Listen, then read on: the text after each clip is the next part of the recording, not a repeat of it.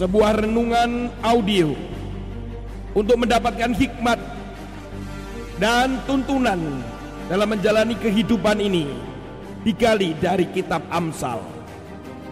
Inilah audio inspiring message yang dibedah dan dibawakan oleh Tony Nardi Wiono. Selamat mendengarkan.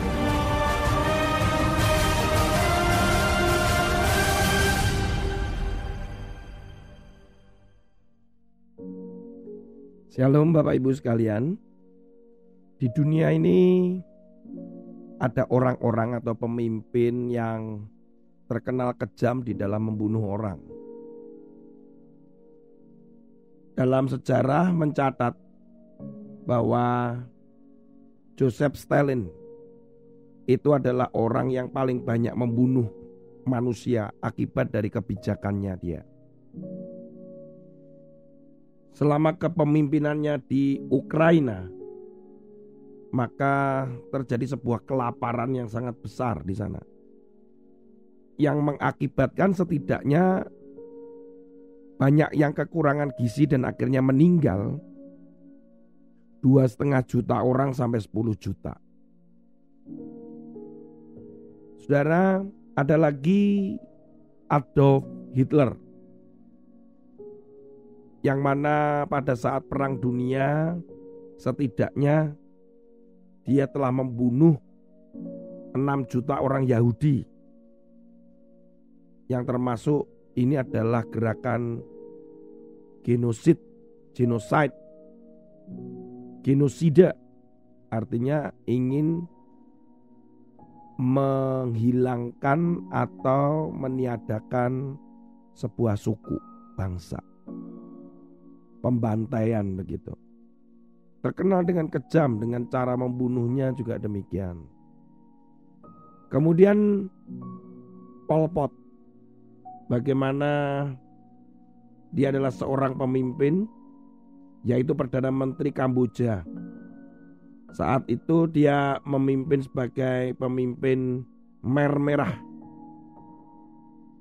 di mana akibat daripada kebijakannya dia juga membuat dia banyak membunuh orang Kamboja, setidaknya dua juta orang pada saat itu. Dengan kata lain, hampir sepertiga populasi Kamboja pada waktu-waktu itu. Dia juga membunuh, membantai banyak orang yang berpendidikan, berpengetahuan, dan dianggap musuh dia. Saudara, mereka membunuh dengan begitu kejamnya. Kadang kita berpikir bahwa kita bisa menjadi pembunuh atau tidak. Kalau membunuh itu dalam konteks adalah membunuh tubuh, jiwa,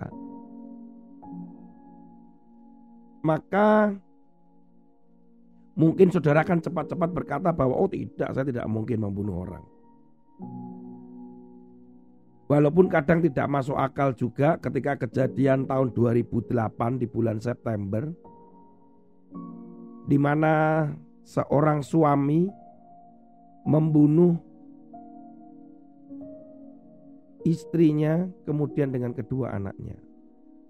Kejadian yang ada di Surabaya itu menghebohkan masyarakat. Saya juga masih ingat waktu itu saya masih bekerja, mendengar berita itu. Dan ternyata istri saya juga mengenal si suami itu atau si ayah ini, karena setidaknya ada dalam satu kantor. Tapi terkenal pendiam dan dikenal sebagai orang yang taat ke gereja dan sebagainya. Tetapi pada hari itu hebohlah di jalan itu dan di rumah itu. Ada empat jenazah tergeletak di kamar. Dan saat itu di mana istrinya itu adalah agen dari sebuah roti yang terkenal, di mana saat itu para karyawan sudah datang untuk bersiap bekerja dan menjual roti. Tiba-tiba pembantu rumah tangga berteriak karena ditemukan empat jenazah di kamar tuannya. Sangat mengenaskan kondisinya. Siapa yang membunuh? Dari investigasi polisi ternyata yang membunuh itu adalah ayahnya sendiri atau suami.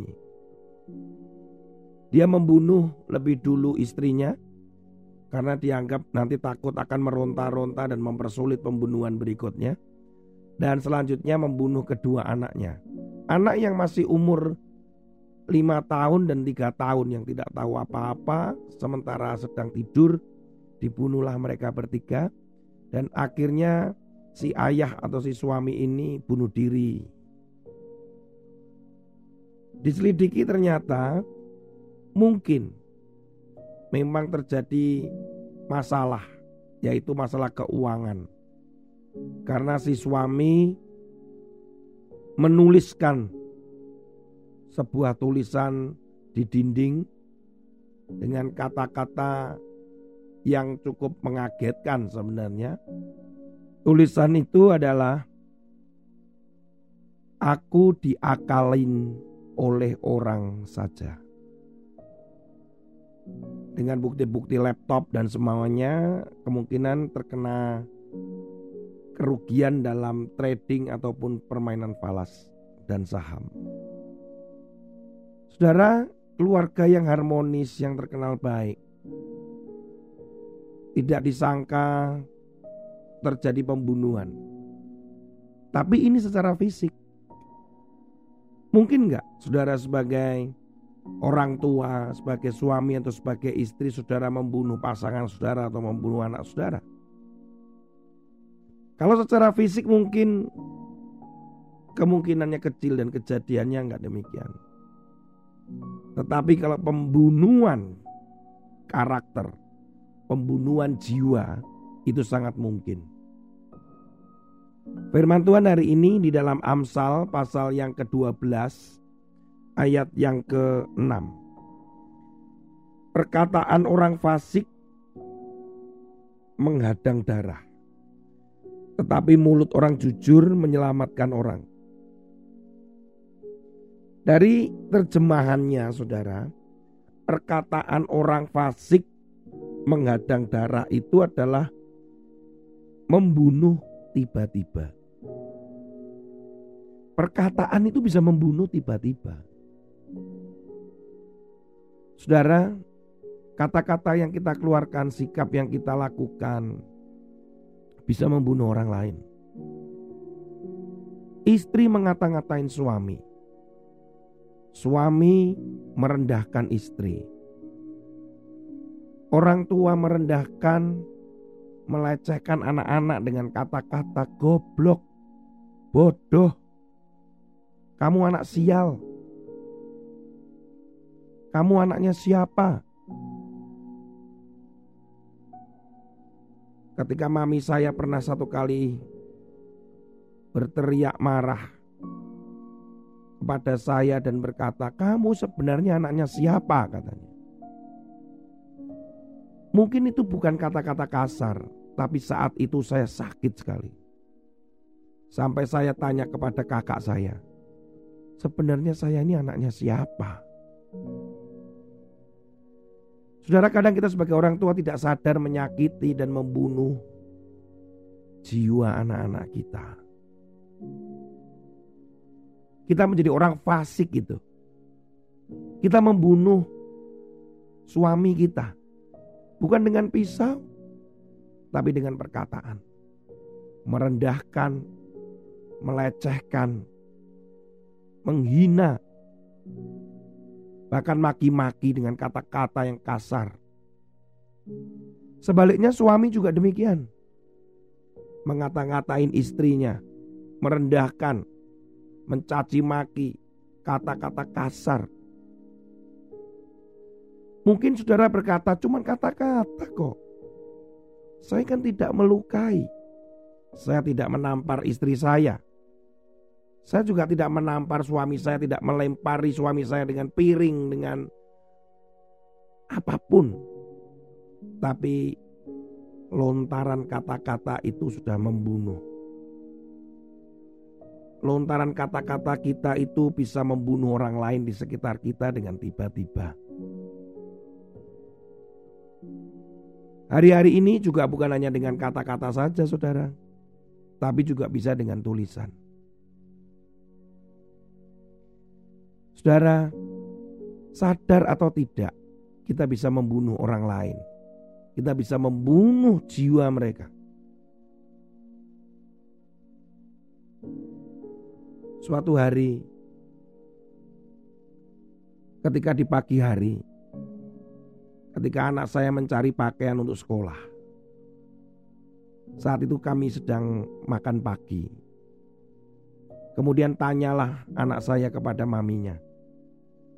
Dan kemudian maminya berbicara bahwa pakaian itu ada di atas di jemuran.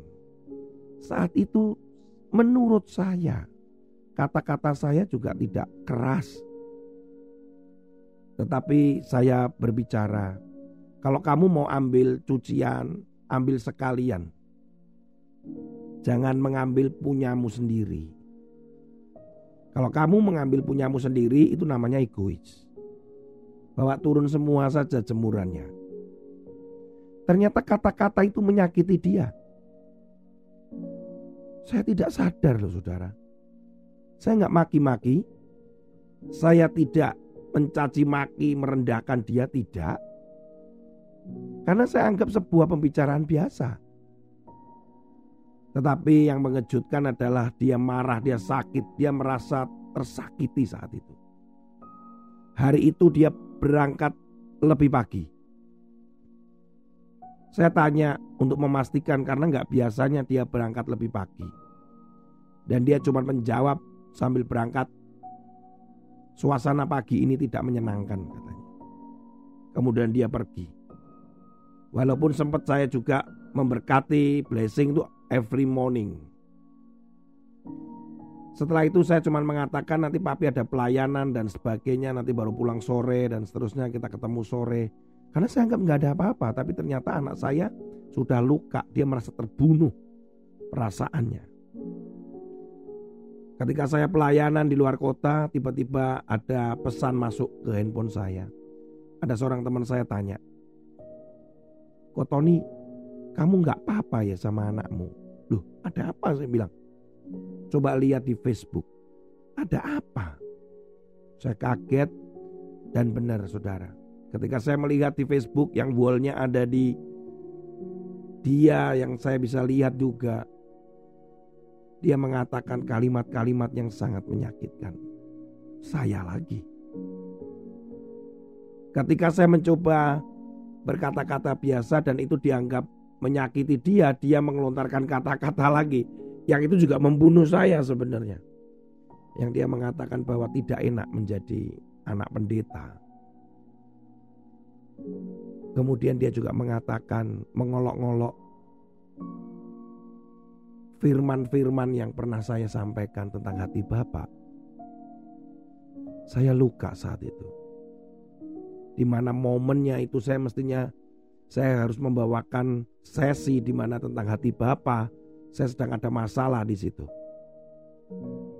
Saudara, singkat cerita saya diam, saya menghentikan itu, saya berdoa minta maaf dengan Tuhan. Saya mau minta itu selesai sampai pulang. Dan saya sampai di rumah, ternyata anak saya ada di ruang makan, dia menunggu saya pulang. Saat itu kami berpelukan dan saling minta maaf.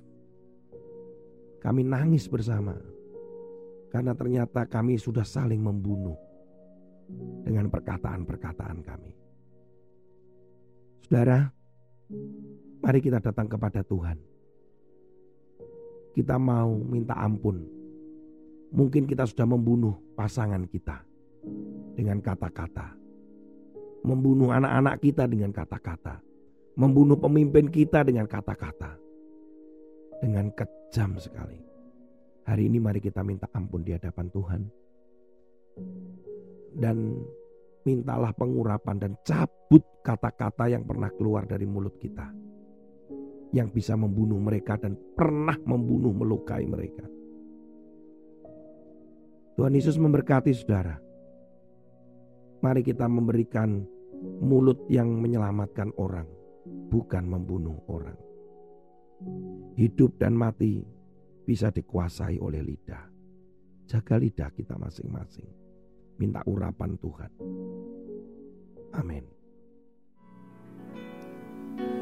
Jamah bibir, luruskan hatiku dengan roh-Mu. Ku rindu kemuliaan Tuhan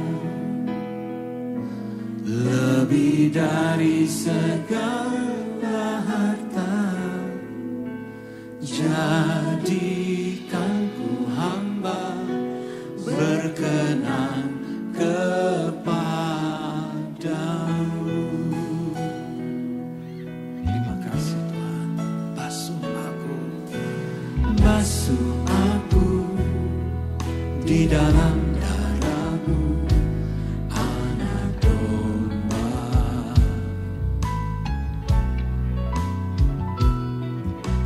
Jamah bibir, luruskan hatiku dengan roh-Mu.